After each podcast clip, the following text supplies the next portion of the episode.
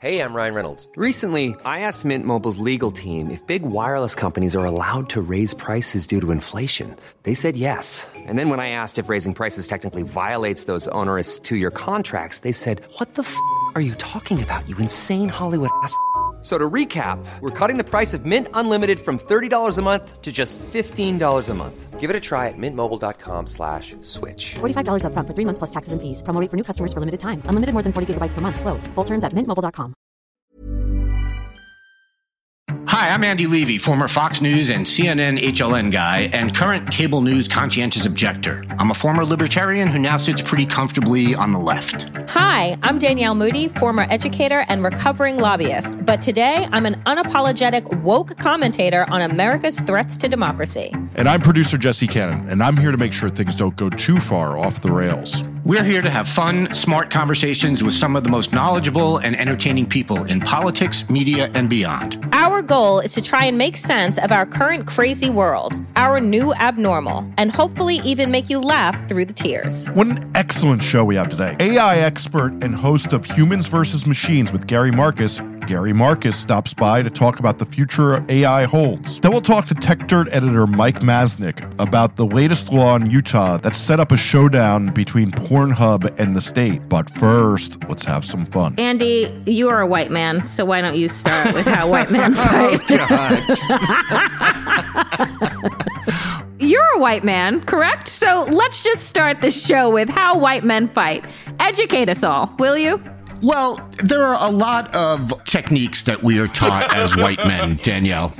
Mostly it's to point at people of color and say they started it. Ah, that's a good one. That's a good one. That's effective. Yeah, very effective in uh, 21st century America. But I'm not entirely sure I buy Tucker Carlson's description. We are, of course, talking about texts that got released from Tucker that the New York Times reported on. And in the text, he describes watching video of people fighting in the street in Washington. And he describes it as a group of Trump guys surrounding an Antifa kid and quote unquote pounding the living shit out of him. And then he says it was three against one at least. Jumping a guy like that is dishonorable, obviously. It's not how white men fight. It's funny. I think that the Native Americans would say otherwise. but, you know, what the fuck do I know? Right. I, I mean, I don't know where he gets this idea from. Is the it was the exact point I was going to make. Like, this is the history of our country. This is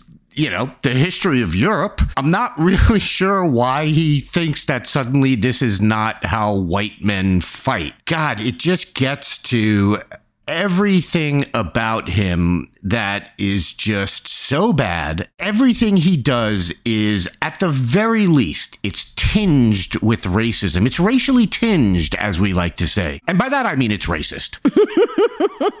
By that, you mean that it's drenched and soaking in, in racism. yes, exactly. Because it's what he's saying here is it's not how white men fight, it's how black people fight. Unfairly, dishonorably. That's what he's saying here. Nobody is shocked that he says shit like this anymore. Once again, every time one of these comes out and people are like, well, that's why Fox got rid of him. No, it's not. Mm-mm. Come on. That's not even close to the worst thing he has said on air. The mentality right now of people like Tucker and of the vast majority of people at Fox News and pretty much everyone who watches Fox News, that fits it perfectly. And if you see white people doing something bad, it's, you know, it's sort of the not all men thing. It's like, well, that's not how white people fight. But it is. You can't dismiss every bad thing white people do by basically saying, oh, they're acting black. Because that's what he's saying.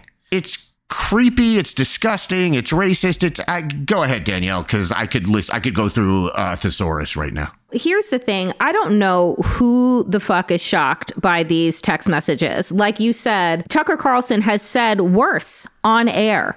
It's one of the reasons why I believe that they want to erase history. It's one of the reasons why uh, white parents are so concerned with their kids aligning themselves with the racists of history as opposed to those that tried to do good in order to actually bend the arc towards justice. But when Tucker Carlson is sitting there, I can just imagine this motherfucker sitting around and watching just racist videos and tanning his testicles and getting completely hyped up off of white toxic masculinity and using it as catnip right before he heads on the air. Well, no longer does he head on the air, but you get my point. And so I thought, though, Andy, your tweets following up the text were so good because you were airing out something that I think that people are missing. One, I, I, will just say this on my own.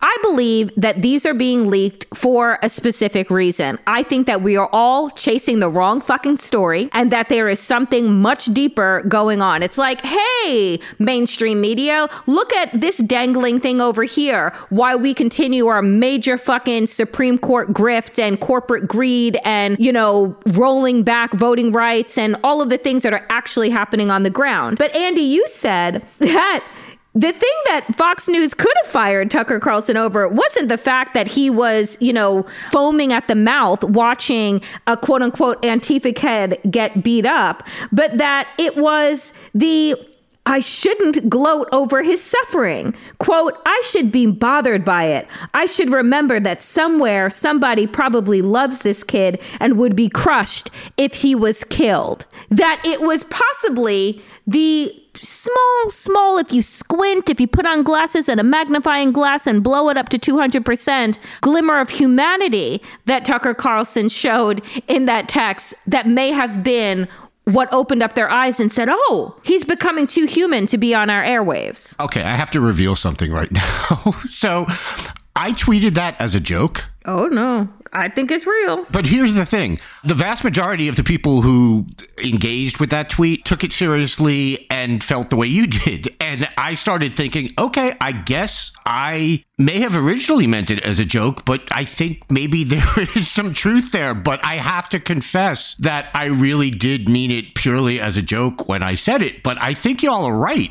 And so I don't even want to take credit for it because I, I, didn't mean it seriously. But again, I don't think anything in this text had anything to do with Fox getting rid of Tucker. Yep. I will say that this text is like 300 words long. And if anyone texted me a text that long, I would fire their ass. Immediately block. I mean, what are you doing here?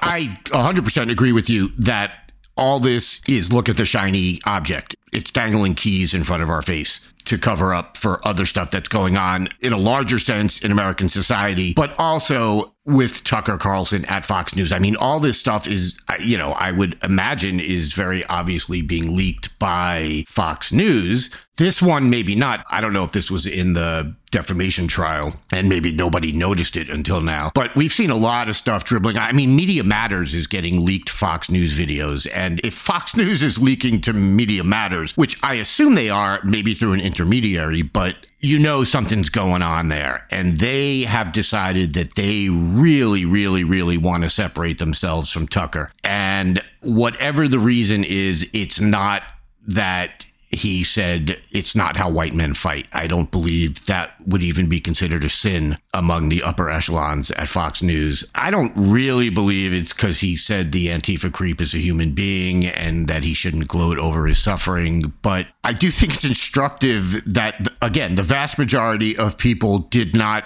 know that I was joking, which is on me. When I, I, mean, sometimes people don't get a joke and you're like, well, that's their problem. This is obviously a joke. This was when it's like literally 90% of the responses are taking it seriously. You're like, okay, uh, this a was not a very good joke, and B, maybe it's not a joke, even though that's how I intended it. So I guess it goes without saying, it's bad that a lot of people do believe, not incorrectly, perhaps, that viewing a member of Antifa as an actual human being would be a black mark against you at Fox. So, what should actually be a black mark against you is, I don't know, murder.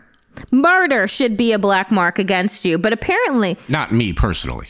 no, no. Okay. Just you know, given the fact recently, New York City mayor, not a man I voted for, not a man that you voted for, Andy. No. He seems to be on the fence about public murder which is crazy. So here's the story, folks. If you haven't followed it or been following it, is the story of an unhoused individual, Jordan Neely, who was on a subway in New York City. And if you live in New York City, if you have visited New York City, seeing unhoused people on the train looking for help, money, food, water is not anything that is new.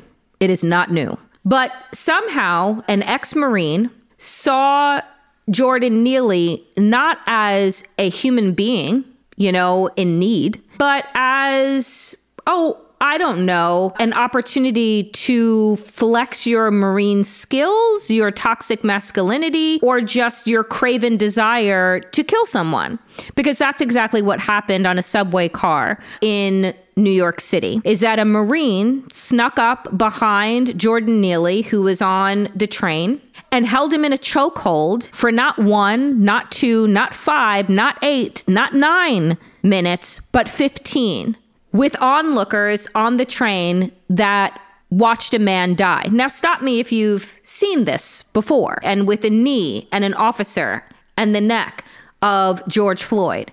But given the social status, the economic status, the housing status of Jordan Neely, it seems that New York City Mayor Eric Adams needs more evidence on top of the video pictures, tweets that have now gone viral. And now we have the medical examiner that has come out and ruled that the cause of death was, in fact, a homicide. But Mayor Adams, mm, where's the arrest? Where's the law and order?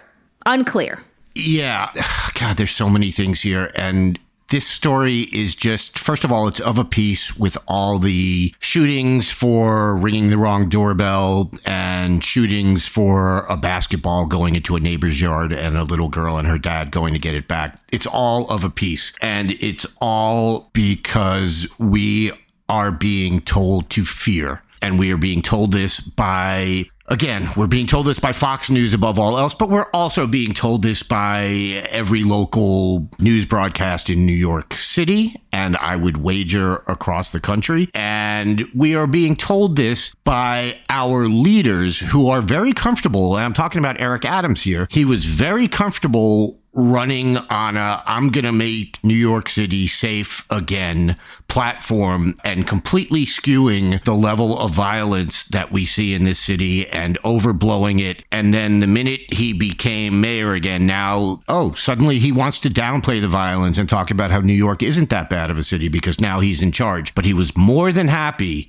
to stimulate the fear centers of potential voters' brains. And that's exactly mm-hmm. what he did. And, you know, you mentioned George Floyd. It's further back, but it's closer to home for us. It's Eric Garner. Mm-hmm. Yep. Eric Garner in 2014 was killed by a police officer in a chokehold. Yep. These are the kinds of things that we see. AOC correctly pointed out she tweeted i'm just i want to read her tweet. Jordan was houseless and crying for food in a time when the city is raising rents and stripping services to militarize itself while many in power demonize the poor the murderer gets protected with passive headlines and no charges. It's disgusting. She is 100% correct that many in power that she referenced includes our mayor eric adams who has never met police pay raise he doesn't like, while cutting services to the homeless, while cutting services to libraries,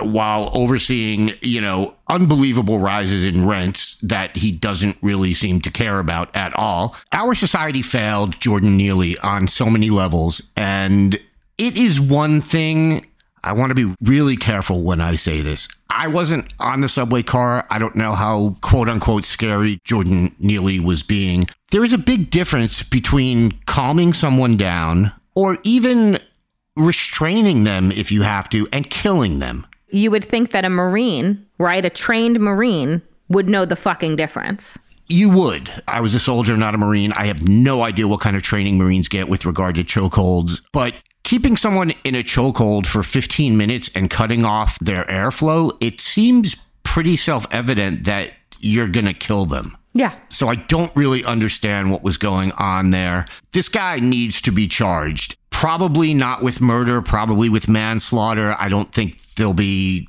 unless they have a way of proving his intent, because murder is a matter of intent. I don't know that you're going to get a murder charge. I am hopeful that you will get a at least a manslaughter charge because it should go without saying that if something like this goes unpunished, it's going to keep happening. It's going to keep happening and it's going to escalate. I don't know about you, Andy, but like, I'm not concerned with homeless people on the subway looking for assistance or help. I'm more concerned now that, like, any motherfucker can come up on you, choke you to death. And because you have a perceived lower economic status, like they walk.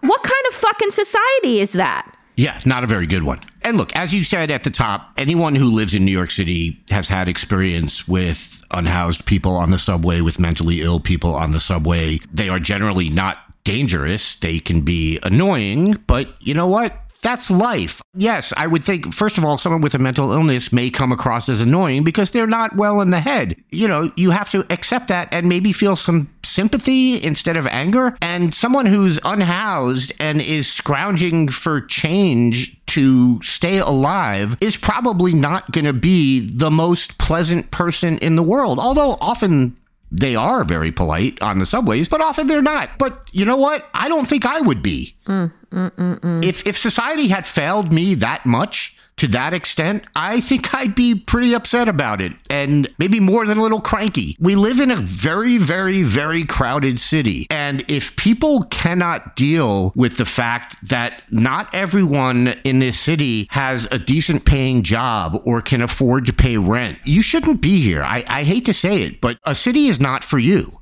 So the point is, we can't all be Clarence Thomas. we don't all have a billionaire who has made us his pet. Mm.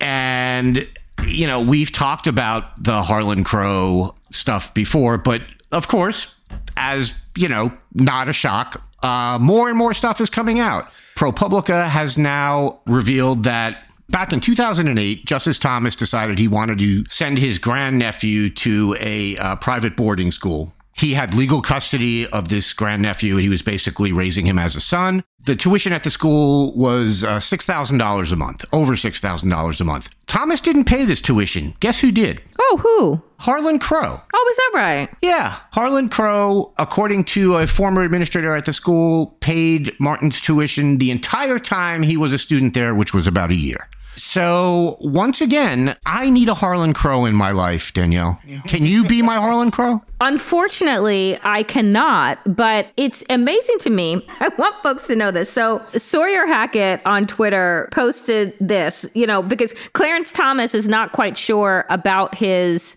disclosures because he has people tell him he doesn't need to disclose. He was happy to disclose apparently $1,200 in free tires he received in 2002. He didn't disclose, however, the half a million dollars worth of vacation, trips on a private jet and yachts, a billionaire buying his mother's home, which she still lives in for free, and $150,000 in tuition payments to his adoptive son. The grift is so disgusting. It stinks to high heaven. You have Chief Justice Roberts that's sending over ethics tests in, in a, what did you call it? Like a, a PDF defense. Uh huh. And you know, the Onion posted something that said that the that the Supreme Court has decided that along with their velveteen black robes, they're all going to wear golden crowns with rubies in them. That's an Onion article, but it's pretty much our fucking reality right now. They just roam free and reign supreme.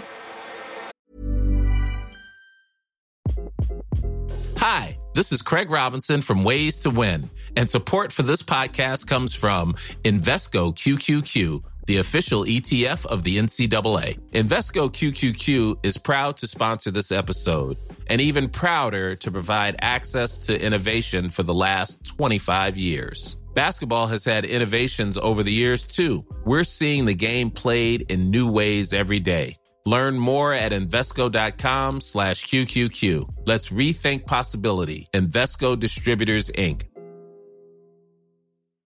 Wow. Nice. Yeah.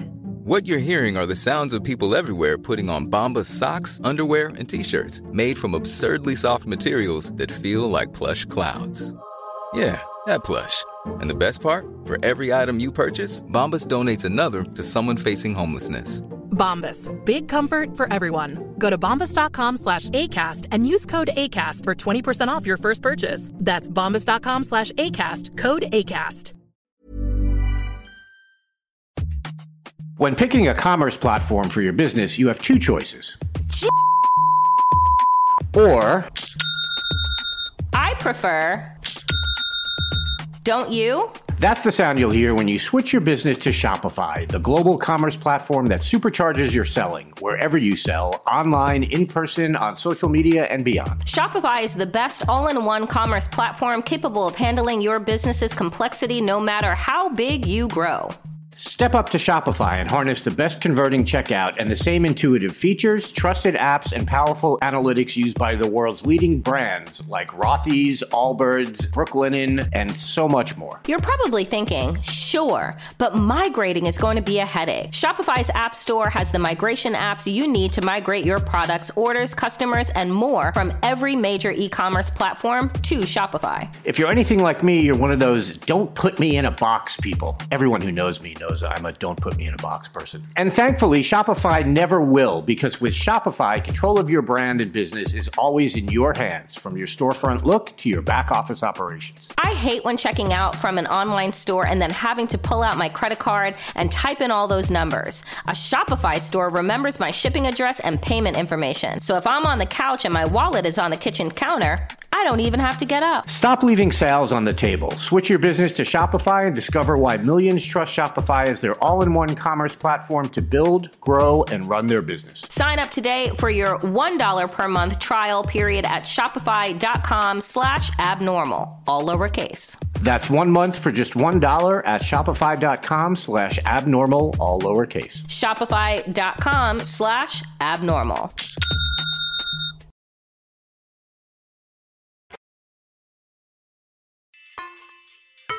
Folks, I am very excited to welcome to the new abnormal Gary Marcus, who is a scientist, best-selling author, serial entrepreneur, and host of the new podcast Humans versus Machines, and author of the Substack The Road to AI We Can Trust. I'm really excited to talk to you, Gary, because I got to tell you, as a Politico, as somebody who deeply believes in democracy, who deeply believes in information that can educate the citizenry to make important decisions about their day to day lives and about their representatives, AI scares the shit out of me. Just looking at what happened in 2016, what continues to happen in our body politic, what we have blamed on Russian troll farms in terms of their misinformation, the ways in which Facebook and Twitter were utilized for wrongdoing. I look at AI and I think to myself, oh my God, the future is here and it's a disaster for democracy, which is already hanging on by a thread. Tell me, am I blowing things out of proportion?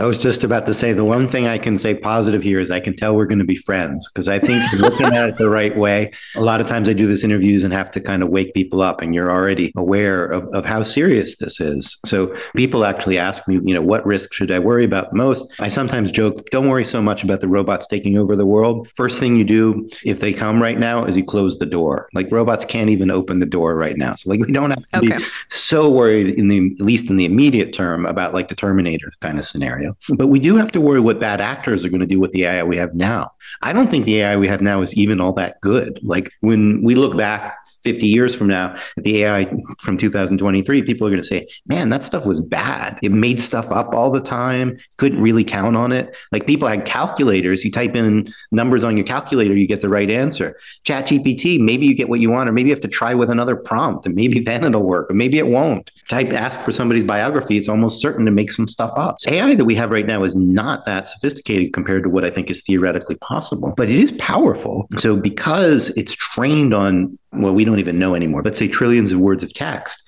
it can kind of mimic the sounds of human beings. It doesn't actually know what's true or false, but it can make up things that, for example, sound like a newspaper, kind of perfectly capture the tone of a newspaper, but maybe say stuff that's utterly garbage. If a troll farm wants to use that tool, it's just an amazing thing for what they want to do. But we don't want them to do that, right? So a troll farm, for example, might want to make up some story about COVID and vaccines, you know, COVID vaccines mm-hmm. killing you. They can make up probably a billion stories a day each like citing scientific evidence that doesn't really exist with fake data, many, many copies. And then they can test those and some of them will spread and go viral. And so it's a really powerful tool from the perspective of people that want to create propaganda. It's like the best tool for making propaganda, you know, one of the best tools of all time. And then you combine that with the deep fakes, the images. Yep. Yeah, probably you saw like the fake pictures of Trump being arrested, mm-hmm. or I mean, I actually, like the one of the Pope in the coat. You know, sometimes they're entertaining, but also the, these things could be used to stir up anger and so forth. So we have it now where somebody could make like a fake newspaper site, spoof that site, make a whole set of articles, whole set of pictures to go with it, fool a lot of people. And we already are seeing people start to make fake sites like that that are all computer generated or largely computer generated. NewsGuard just released a study and they found like 45 sites that were largely computer generated. And that's just the tools have only been here a couple of months. By the time we get to 2024 election, I don't even know how much propaganda is going to be, but it's going to be a lot, a lot more than we see right now. You know, what is so troubling is one, we already have an entire network in this country that is dedicated to disinformation and misinformation. Fox News just paid out 787 million for their human anchors disseminating years worth of lies to their millions and millions of viewers. What makes me concerned about AI, and you've said this in countless articles that you've been quoted in and interviewed for, is that this type of AI generated propaganda can hit 100 million people like that in an instant.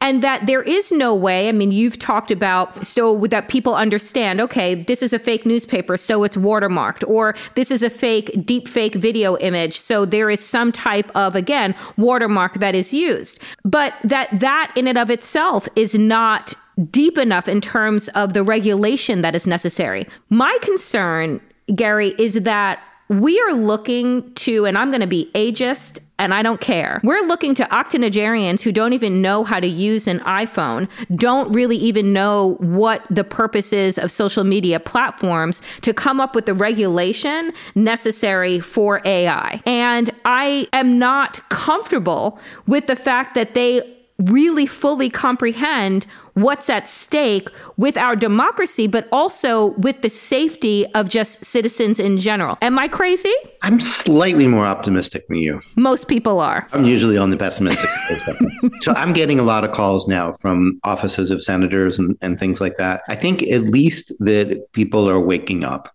I don't think anybody has a full answer yet. I'll tell you about my own in a second, a little bit. Mm-hmm. But there has been a mood change. I think people were like, yeah, there's many things on our agenda. We'll get to AI when we get there.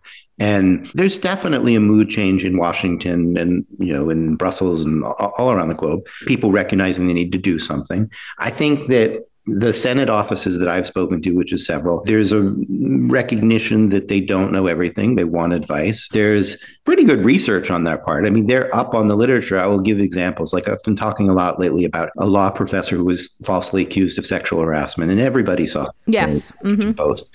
Um, so like people are up on that literature. I don't think that they have answers yet. They're thinking about it. I was a little worried today when there was a meeting in the White House, and mm-hmm. it seems to me that it was just four corporate CEOs, if I understand Google, Microsoft, OpenAI, and And what was not there were scientists, as far as mm-hmm. I can tell, unless I missed something. There were no scientists there and no neutral parties. So there are people like me that are skeptical about a lot of the hypey claims that have been made around these things. I'm not alone in that. There was no one like that representing that concern. And we can't really do science on these systems right now because we don't know what's inside them. We have a huge need for transparency. I don't think that people sitting in the White House today were going to emphasize that enough. You know, that, I mean, they have their own interest in you know, running these companies. We need the companies at the table. We need the government at the table, but we also need scientists at the table, and we need people kind of representing civil society. It can't just be like you know a deal between the government and the tech companies. That's not good enough. Um, so I, was a little alarmed by the composition of, of the meeting. I do think there's at least recognition now that this is important, that we don't need a 10 year study. We need some answers now. A lot of government bodies have been stepping up. I think the next thing we need is actually global coordination here. That's one of the solutions that I hear you talk about. So I'm excited for you to dig into that because you bring up the idea of global coordination. I think back to, oh, I don't know, 2020 when we needed global coordination around the health pandemic. I think about the Paris Climate Accord, which again, global coordination there, but you know, we're still careening into a climate crisis. So, talk to us about what you think if things did come together and work well and have enforcement and regulation, how it could work. I mean, one good model would be the International Atomic Energy Authority. So we have a few times in history recognized that like we're all threatened here, that there are risks for all of us, and people have come together. It's hard to bring together global coalitions, as, as you well know, but I think everybody has an interest. Like a lot of people, are like, what about China? Well, China's actually pumping out AI regulation faster than we are in North America, and they have some of the same concerns. Like misinformation is a problem for them too. And there's a whole separate issue about propaganda and how they use these tools that I'm not on board with. But even they like don't want everybody to be randomly libeled, and they don't want people to get bad medical advice and so forth. So there's actually a lot of shared interest. And you know, it's funny you mentioned Fox. I actually went on Fox today. I'm not a regular Fox viewer, but I think that this is not a right or left issue. And so, one of the reasons I'm somewhat optimistic that we might be able to do something here is because I think everybody needs to be concerned. You know, citizens, you know, whatever their socioeconomic status, for example, need to be concerned. And I think, you know, Republicans have often classically been allied with big business, but it's not clear that they really want OpenAI to have all the power over the world or Microsoft. Um, and so, it's, you know, not clear from their own perspective that this really makes sense. And so, I talked to Fox, I talked to Lou Dobbs. I have a podcast that's going to come out and Cavuto's the, the guy I talked to on Fox today. I feel like these guys understand the point that I'm making. There's definitely always some skepticism from the right about regulation, but this is a moment where they can see why we need that regulation. And so I'm more optimistic than a lot of people are that we might get at least some elements of what we need for a global coalition. I think the right thing would have enforcement, and that's obviously going to be part of the challenge here. But I'll give you an example. We can't really fix these things unless we do the right science on them. We need to do the right science to know even what the problems are. Like how much misinformation is there? How much of that misinformation is generated by AI? How fast is that problem changing? Is one example. Another example is from the technical side. We don't actually understand these systems. There's these black boxes, as we call them, where you know data in, output we don't know what they're going to do next. And the critical question from a cognitive psychology perspective, which is my original scientific field, is how do they generalize? So you give them some data and then they come up with something. What are they doing there? And you see this kind of random arbitrariness to them if you play around with them. It's like one minute they seem like geniuses and the next minute they seem like idiots. Like, how could they get that wrong? Well, that actually has to do with what the training data is and how they're very closely attached to that training data. They can't kind of step beyond and abstract. If we don't know what the training data is, we can't even make predictions like what is it going to do correctly, what is it not going to do correctly. Here's an example with respect to bias in job employment. If you have a transparent system, you can look at the system and see what it's doing. You, for example, don't want it to take somebody that is a ballerina and say they can't be a computer scientist just because they like to dance, right? We know how to build some regulation around that and so forth. But if somebody feeds in a job record, you know, a resume and so forth into ChatGPT and says, should I hire this person? There may be lots of bias there. And we have no way of knowing now, even if anybody's doing that, which I bet that they are. You know, I bet there are companies being built around it. Somebody pitched me a company yesterday that seems a little like that. I'm like, no, I don't think I'm going to help you with this. And we don't have any technical means to diagnose this. We don't even know how to build the measures yet. And so we're kind of in the dark here. And I think to get out of the dark, we're going to need some enforcement around things like transparency and auditing. You know, we're going to have to go into those companies and say, you can't do this all alone. We need independent, neutral parties to evaluate this stuff. One of the documentaries that I watched, I think it was maybe last year or the year before that it came out, was Coded Bias. And it was talking about how we're basically writing racism and white supremacy into code. We can look no further than some of the chat bots that were taken down after 24 hours of use because of the spewing of anti Semitism and racist slurs and what have you. And at a time in our country where racism, anti Asian hate, anti Semitism is on the rise. There's already a slew of disinformation and misinformation to purposefully create a bigger divide in our country. What do you think about the fact that, in my mind, as a black queer woman in America, that AI is only as good as the people that are creating it? So when we're talking about regulation, in terms of what people consume, is it even possible to look at it through a bias lens to ensure that, again, we're not creating the future of racism, the future of anti Semitism at the same time that we're trying to create a society that is supposed to be equitable and have more ease because of technological advancements. Unfortunately, I think the default is exactly the scenario that you're painting. I'll clarify one thing. I don't think the systems per se are biased, but the data that they use is biased. And the systems tend to perpetuate whatever bias we've seen in the past and they can't reason about values. So I'll give you an example. You could take a system that's from a coding perspective, kind of neutral and hunky dory in some way. But you ask it, for example, if you gave it a historical sample of who plays in an orchestra and you went out to 1910, you'd say, well, women can't do this job, right? And we all know what happened is that eventually we went to need blind auditions and then women started getting the orchestras and now you know, represent roughly half of the people in orchestras. So if you have a system that only looks backwards, even in sort of in a well defined way that's not mathematically anomalous, but it only looks at the past past and doesn't understand values about diversity, equity, equality, etc., then it's just going to be stuck perpetuating the past. And that is what we're seeing in these systems that we have now. They don't have the kind of cognitive wherewithal to reason about human values. This has actually been my pinned tweet for the last two years is to say we need to figure out how to build a new kind of system that doesn't just perpetuate the past and can reason about human values. I would say, you know, in the two years since I've had that tweet, there hasn't been a lot of progress towards that. The technology that we have have right now, basically what it learns is relationships between words as people have used them. Now, there's these new things we call guardrails. We can get into that.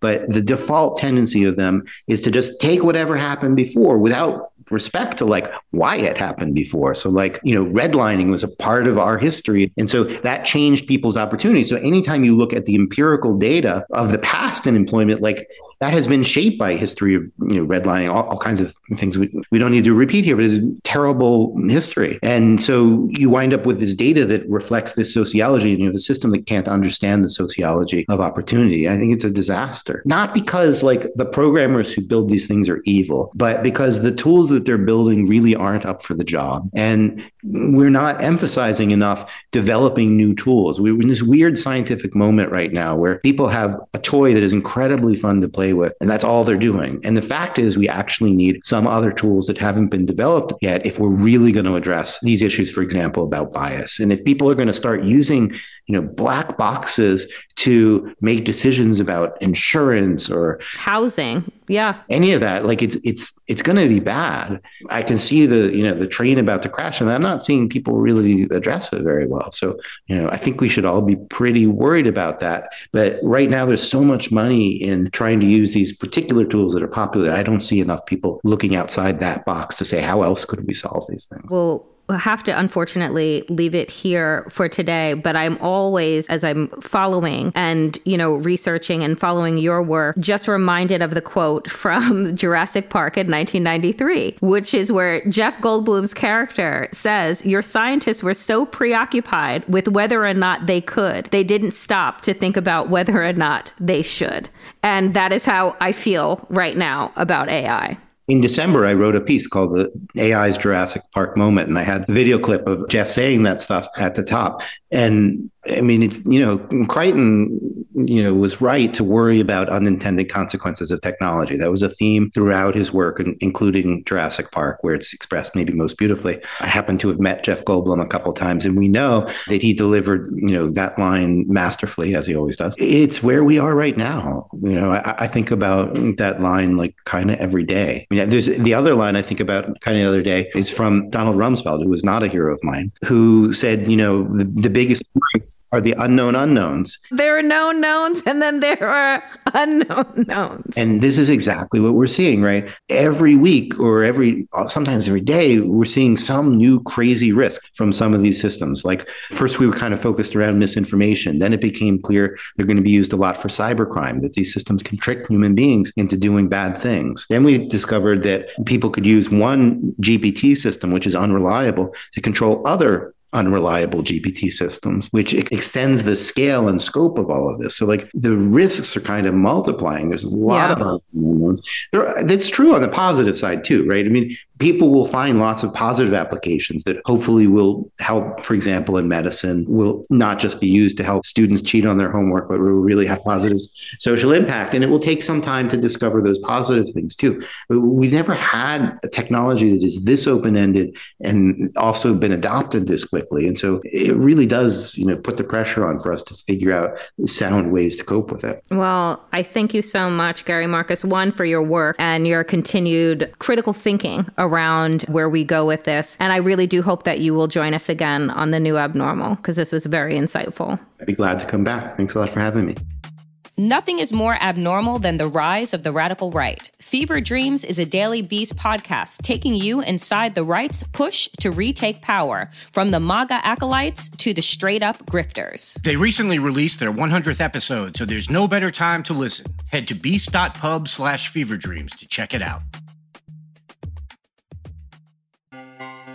Pornhub pulls out of Utah, and two new bills before Congress that purport to help protect people shockingly may not be what they seem. Joining me now to discuss is Mike Masnick, founder and editor of the Essential Tech Dirt blog at techdirt.com and CEO of the Copia Institute. Mike, thanks for coming back. Appreciate it. Yeah, always happy to be here. So let's start with the, well, the sexiest story. Pornhub, which for those listeners pretending not to know, is a huge streaming site for adult content, announced that it would cut off access to its platform from all Utah IP addresses in response to a new state law that, if I'm reading it correctly, requires anyone who wants to visit the site to go through an age verification process involving uploading a government issued identification and also submitting to third party facial recognition technology. Is that right? Yeah, I mean it's it's basically a porn license uh, that you have to get with the state, like you would normally have to get a driver's license. In this case, you just sort of have to register with the state saying I want to see porn. Um, and there there have been a bunch of states sort of trying to pass these kinds of bills. Uh, Louisiana was actually the first one that had a similar kind of bill go into effect, and now Utah's just went into effect. And Pornhub, in response, basically said. Sorry, Utah, you can't see it anymore. but what could possibly be wrong with the state having a database of people who want to watch porn? Oh goodness, uh, and and it is it is worth noting, by the way, that there was there was a study there have been a few different studies, but there was a study going back to 2009 that was done at Harvard that found that residents of Utah subscribe to more porn than any other state. well, yeah, okay. there, there were a few later studies that called that into question, but but I did think it was somewhat somewhat notable. Wow, there may be a lot of interest in porn in Utah. I have no idea why that might be. None at all. All right, look. So obviously, this is one of those in the name of protecting the children laws that ends up absolutely destroying any semblance of privacy for adults, right? Yeah. I mean, uh, just the idea that you would sort of have to declare publicly to the government that I want to see naked people seems like a questionable way of going about anything. And it's not really clear how that actually serves to protect anyone and certainly seems to put a lot of other people's private information and private interests at risk. Yeah. And you mentioned it's similar to driver's licenses, but it's like, okay, a driver's license is supposed to say that you know how to drive a car right. correctly. Is this supposed to prove that you know how to watch porn correctly? uh, do you have to take classes? Is there a test? Like, how does this work? There is no test. And also, I mean, okay. importantly, like uh, a driver's license is about an actual you know activity that is physically dangerous whereas right. porn is protected speech and so there are some first amendment questions about sort of making you register to engage in or or consume first amendment protected speech. I would hope so. I saw an article at the daily dot and I, I think other people have pointed this out saying that utah residents are as they put it flooding google with vpn searches uh, since this law took effect on the third. Can you do a quick explainer of vpns virtual public networks for our listeners in utah and elsewhere? Yeah i mean there's a lot to get into there but just at the, the simplest level vpn basically disguises where your traffic is coming from. There's more to it than that. So basically, you're sending all of your traffic to a computer somewhere, and then it is sending all the traffic from there. And the indication to the end re- recipient of that traffic is that it's coming from that intermediary network. And that can be anywhere. And a lot of, not all, but a lot of VPN services allow you to pick where you are coming from. So you can, you know, anywhere around the world or pick a state. You know, a lot of them have, you can pick a different state. In most cases, you would pick a state closer to you because of the proximity makes it slightly faster. Um, but if you're trying to get around, say, an all Utah porn block, you might want to pick, you know, another state like California or New York or Florida or wherever. Though I would imagine Florida may, may soon have a similar law. So maybe don't pick Florida. uh, yeah, I, I don't think I'd go with them. So the bottom line here basically is if you are even the slightest bit technically savvy, there's a pretty easy workaround for this dumb law. Yeah, yeah. I mean, you would just get a VPN or similar to a VPN, but a proxy service that will, any of these will just sort of make you appear like you're coming from somewhere else. It's relatively simple. There are free VPNs. I would urge people not to use a free VPN because they tend to be not great for your privacy. But there are very inexpensive VPNs, and they will, in certain cases, protect your privacy and allow you to trick Pornhub into believing you're not in Utah. right. Oh my God. So Pornhub is owned by MindGeek, which I guess owns a lot of adult sites that I assume are also similarly not available in Utah. Yeah, so I mean, I I believe that almost all of the sort of well-known bigger porn sites are almost all owned by MindGeek, which just was sold to like a private equity firm. Oh. And they have done the same thing. So so if you go to Pornhub from any of those sites from inside Utah or using a, a, Utah IP address, you get a video of someone explaining to you why Pornhub is doing this and asking people to contact their state elected officials to complain about the law. Interesting. You mentioned that this might run afoul of some First Amendment protections. Is there any effort underway to challenge this law? I don't know of like an existing like in court challenge currently going on. I imagine there will be something soon. There have been in the past, there have been other cases that are not directly on point, but which I think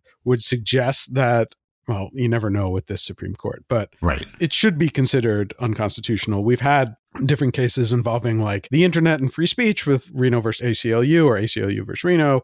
And there have been ones about like protecting children from violent video games that has been struck down as unconstitutional. And so you combine all of that, and it's pretty clear that this kind of law should be considered unconstitutional. But with the courts these days, who knows? All right. But I am uh, sending out a message to all any libertarian, any freaky libertarian lawyers listening. Start filing some suits in Utah. Yeah. All right. So let's move to something called KOSA, the Kids Online Safety Act that's before Congress right now, not for the first time, I guess. What is it and why is it so bad? There have been a whole series of different laws that have all sort of been introduced in the last few weeks, and KOSA's may be one of the the more that has more support than some of the others. But it, you know, just from the name, the Kids Online Safety Act, you get a sense of what it is. It's it's sort of buying into the same sort of belief that the internet is inherently dangerous for children, and therefore we need to stop it. It has a number of different elements to it. The one that is probably the most concerning to me is it has this concept which sounds so nice of a duty of care, which says that a website website has to have a duty of care to protect children. And if they fail to live up to their duty of care, then they can be sued. And you know, it's it's one of these things that sounds nice. Of course, a website should care about you know protecting children on their site, but when you frame it that way as a duty of care, what it creates is just like a license to file all sorts of crazy lawsuits because no matter as soon as anything bad happens to a child who was using the internet, their family can then sue the platform and claim that the bad thing that happened was because that site failed in their duty of care to protect the children. So there are all sorts of examples of like bullying or eating disorders or self harm, where these are things that you know they are problematic and in some cases tragic and worrisome they also existed pre-internet and, you know, if a child was bullied at school, we didn't go sue the school for not magically being able to stop all bullying. If a child had an eating disorder, we didn't sue fashion magazines. There are all sorts of things that happen that influence how people behave and there's human nature and pinning the blame on internet services is questionable but it will lead to a whole bunch of really sort of probably vexatious lawsuits against sites, you know, just claiming that that because something bad happened to their child and it wasn't magically stopped, uh, even if those things happened forever, uh, that that that site has to pay up. So I guess I have two questions coming out of that. It, and the first is, you know, it would seem to me that let's say a website had a section on eating disorders. Yeah. You know, even if the section was like, here are ways to see if your child has an eating disorder or, or even just described eating disorders that sort of after the fact, a parent could go in and say, my child was exposed to the notion of eating disorders on your site. Yeah, and and that's the big problem, which is like there's this assumption built into all of this that like any exposure to like information about eating disorders or self-harm or, or other things is a cause of it and and is you know is an influencer in creating the supposed harm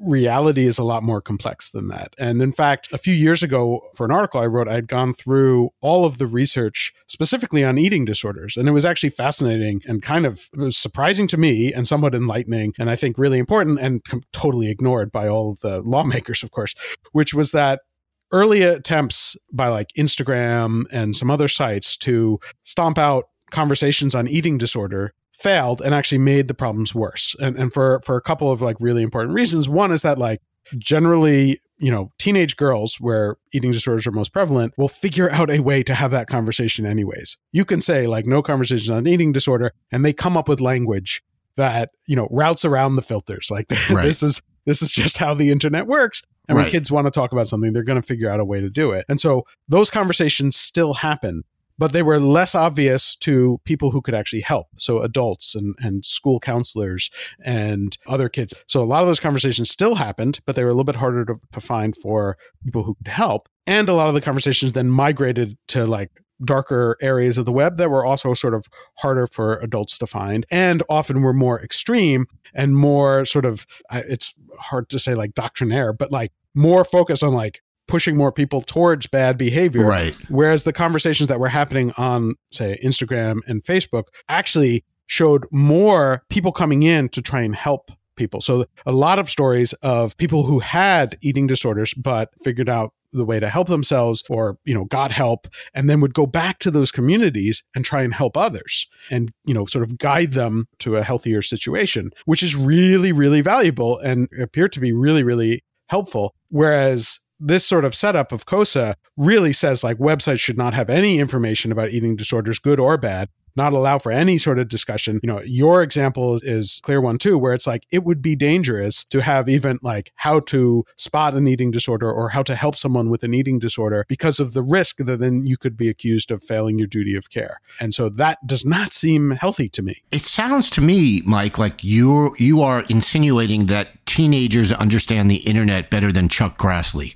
Shockingly. That is a very bold statement, my friend. well, you know, I heard recently in a discussion on a slightly different topic in the cybersecurity world. There's there's this concept of uh, APT, an advanced persistent threat, which is usually like you know foreign hackers, Russian hackers, or whatever. But what this discussion was was that an even bigger threat for many internet services or ideas like this is is a different kind of APT, which is an advanced persistent teenager, which is that the teenager will figure out ways around whatever you're trying to stop them from doing. Yeah. But, you know, the lawmakers don't take that into account. No. So I was looking at the list of co-sponsors for for this atrocious bill. It's a long list. It seems like everybody wants a part of this, and it seemed like a pretty equal mix of Republicans, Democrats. So I'll ask you a question I asked EFF Cin- Cindy Cohn a few weeks ago. Why do both parties suck on stuff like this? I wish I knew. I mean, you know, I think it's just one of those things where like there's this general sense in the air, which I, I don't think is actually supported as much as they think it is by the data, that the internet is just bad for kids. Um, there's actually plenty of evidence that for most kids, it is good or neutral, that it is allowing them to communicate, is allowing them to find out information, it's allowing them to communicate with friends and family, it's allowing them to find out things about different communities or different lifestyles that are important to them. There are some kids for whom it is problematic and they have trouble dealing with the flow of information. And i believe it would be good to sort of figure out ways to help those teenagers who who are struggling. But all the evidence is that that is a much smaller percentage of of children who are impacted this way. But the stories of what happens to any of those kids are heart-wrenching. And they they you know and they sort of demand action by lawmakers when you hear about uh, a child who killed himself by suicide or uh, hurt themselves or is going through just a, a, really really troubling experience. Some of those are, are horrifying stories and they're very real and and they're very sad. And i totally understand like the desire to do something about it Sure. I mean, throughout history, lawmakers have always run to these kinds of stories where something bad happens to a kid, and therefore we have to pass a law to prevent that specific scenario from ever happening again. So I think there's there's just a lot of that going on. You know, it gets gets a headline in the paper: Senator so and so protecting the kids. Uh, it's good for reelection time. Well, and and that's actually a perfect segue to the last thing I want to talk to you about, which is the Cooper Davis Act, which is. Yeah literally named after a kid who I guess wanted to uh, was splitting what he thought was a Percocet tablet with friends, and it turned out to be fentanyl or laced with fentanyl. So there's now this Cooper Davis Act that involves it involves drugs, and in the language of the bill itself, would require electronic communication service providers, I assume that's internet providers, uh, websites, whatever, to report to the Attorney General certain controlled substances violations. You refer to this as another attempt by Congress to regulate that which they don't understand. yeah. I mean, it has this sort of vague language and that just is somewhat modeled after the setup that we currently have for child sexual abuse material that if a website discovers that they have that material they have to report it to this organization called NCMEC through a thing called the cyber tip line and it sort of mimics that but for the potential of certain kinds of you know illegal drug sales. First of all, there's a, there's a big difference between like if you come across child sexual abuse material that is there's a strict liability on it it is fairly obvious what you have come across when you come across it. Illegal drug sales is not so easy for people to, you know, running a website to recognize whether or not that is actually happening on your website. Also, there's a lot of stuff that may appear that way or may reference illegal drugs. And, you know, sometimes that's joking. Sometimes it's like song lyrics. Sometimes it's quoting a, a, book or a movie. There are all sorts of ways where that might come up. And all of those now need to be reported to the DEA just to avoid potential liability for failing to report these things. It's not clear how useful that will be if the DEA is suddenly flooded with millions of reports that have nothing to do with actual drug sales. It's not clear, even if it was reporting like potential actual drug sales, how useful that would really be to the DEA. What are they going to do with all of these reports? And it's unclear to me how that even remotely would protect someone like in the situation of the fairly tragic story of of Cooper Davis, who you know was trying to take uh, what he thought was a Percocet and had it be laced with fentanyl. That had nothing to do with like clear illegal drug sales online. Right all you're doing is making a lot of busy work for lots of different websites and, and, online services and flooding the DEA with probably a lot of really useless information that they're not going to know what to do with.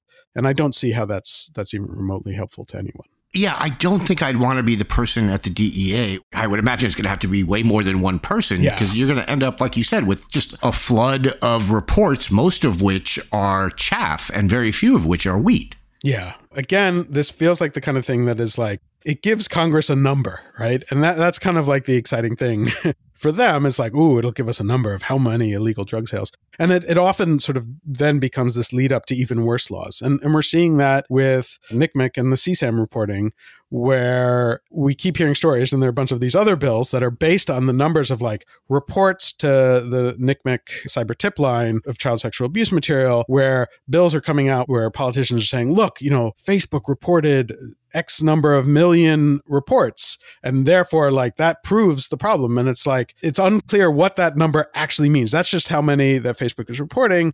You know, if they compare it to like 10 years ago, there were fewer reports because there was fewer tracking of this thing and there wasn't a, a, system called PhotoDNA which tracks a lot of that content and so the reporting might just be that we're finding more of that content now. The really interesting question which nobody looks into when it comes to child sexual abuse material is what is the doj then doing with that information? Right. once once NCMEC gives it to them there are very very few stories of finding the people actually responsible and arresting them which is what the whole thing was supposed to do. And instead everything is focused on how many reports there are. And so there are all these things about like passing laws to make it even more strict on the companies, but nothing about like giving the DOJ the tools and resources to actually track down the people responsible for this stuff. And so when you get that number, it just becomes it's sort of this new vector to, to pass even worse laws. And so uh, I'm I'm definitely worried about that as well. Yeah, it becomes the reason for being, which it's not supposed to be. Uh, Mike, thank you so much. Always a pleasure talking to you. You can definitely check out Mike at techdirt.com. Uh, you can follow him on Twitter. You can follow him on Mastodon. I guess you can follow him on Blue Sky, but don't because he has like twice as many followers as me, which is just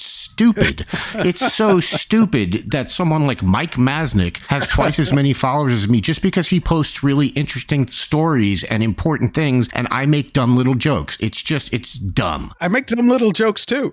I know. I know. I didn't, I, Giving you too much credit already. I didn't want to add to that. Mike, thanks so much. I really appreciate it. Yeah, thanks for having me. Andy Levy. Danielle Moodie. I mean, the week is deep, my friend. I know, I know. So, who is your fuck that guy to round out this fucking week? Well, it's not Mayor Eric Adams because we talked about him, but fuck that guy. Who it is, is four members of the Proud Boys who, uh, on Thursday, were found guilty of seditious conspiracy and face a potential sentence of 20 years in federal prison. This includes Proud Boys leader Enrique Tarrio, who many in the Proud Boys accuse of being a Fed so this is like a double whammy for him, as I think it was Ben Collins from NBC pointed out that like really bad day for him. Half his old buddies think he's an informant, and meanwhile he's going to jail for seditious conspiracy. So it was him and three other members of the Proud Boys. This is a really rare thing to see, this uh, seditious conspiracy. You know, it just got me thinking that when I was at Fox working on the show Red Eye, a frequent guest on the show was Gavin McInnes, who went on to found the Proud Boys. Mm. I want to pat myself on the back only because I have to make up for how many people I was wrong about. Like, I never thought Tucker Carlson would turn into what he is now. I knew right from the start that Gavin McInnes was particularly bad news. I recall after Gavin's either first or second appearance, I emailed the host of the show and said, It is really bad for us to have him on the air. He is bad for the show. He's a bad dude. And I came into work the next morning and found out that the host was out drinking with Gavin the night before when I sent the email and showed the email to him because he thought it was wow. funny. Yeah. And it got to the point there where I said, I'm going to start using sick days on days that he's on the show because I don't want to be on a show with him. I think it was vacation days, not sick days, whatever. The point being, all these guys were bad news from the start. Gavin McInnes was bad news from the start. The Proud Boys were bad news from the start. And I can't think of a better group of people to have an old Civil War era statute uh, invoked against to put them away in prison. I know it's it's up to 20 years in prison, I think. The closer it is to that, the better off this country is. Yeah, fuck all those guys. Fuck everyone who has ever been involved with the Proud Boys or any group like that. And I hope they all get uh, locked away for a very long time. Yeah. And going around on Twitter right now is one of their insurrectionist friends by the name of Ted Cruz, who has a lovely picture with Enrique. So there's that. Of course. Wonderful. So, who is your fuck that guy, Danielle? Well, to be an equal opportunist, my fuck that guy this week is a fuck that gal. I gotta say, you know, once again, City of New York, Mayor Eric Adams, you're doing a bang up fucking job, sir. So, a Queens woman who drove her car, uh, this is according to the Independent, into a Black Lives Matter protesters during a demonstration line in the winter of 2020 in Midtown Manhattan. Get this, Andy, will face no jail time. Not only that, for attempted murder, she only got five hours, five fucking hours of community service. This is Kathleen Casillo, 53. She was facing up to seven years in prison for her actions, which left six people injured. Once again, I mean, I guess Mayor Adams is turning the city of New York into Ron DeSantis's playground because he passed legislation in Florida that would excuse motorists from being able to plow down protesters who have the right to assemble.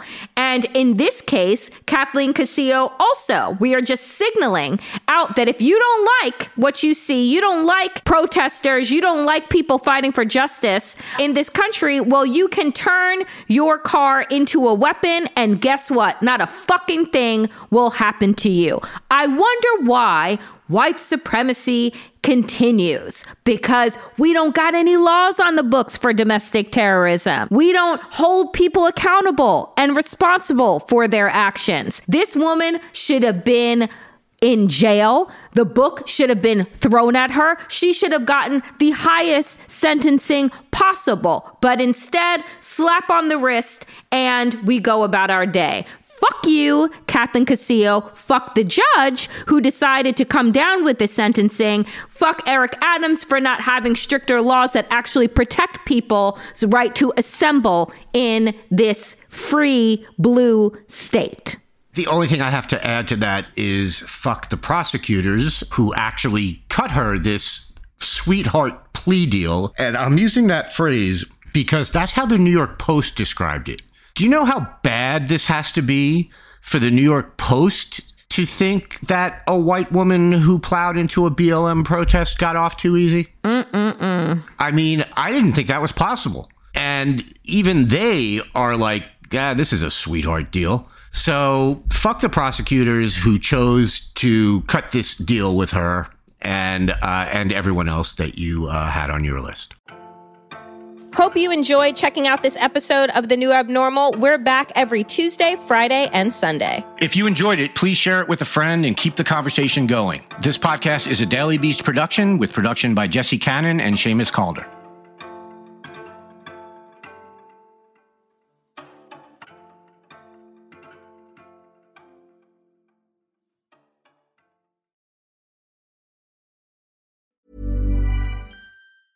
Hey, it's Danny Pellegrino from Everything Iconic. Ready to upgrade your style game without blowing your budget? Check out Quince. They've got all the good stuff shirts and polos, activewear, and fine leather goods, all at 50 to 80% less than other high end brands. And the best part?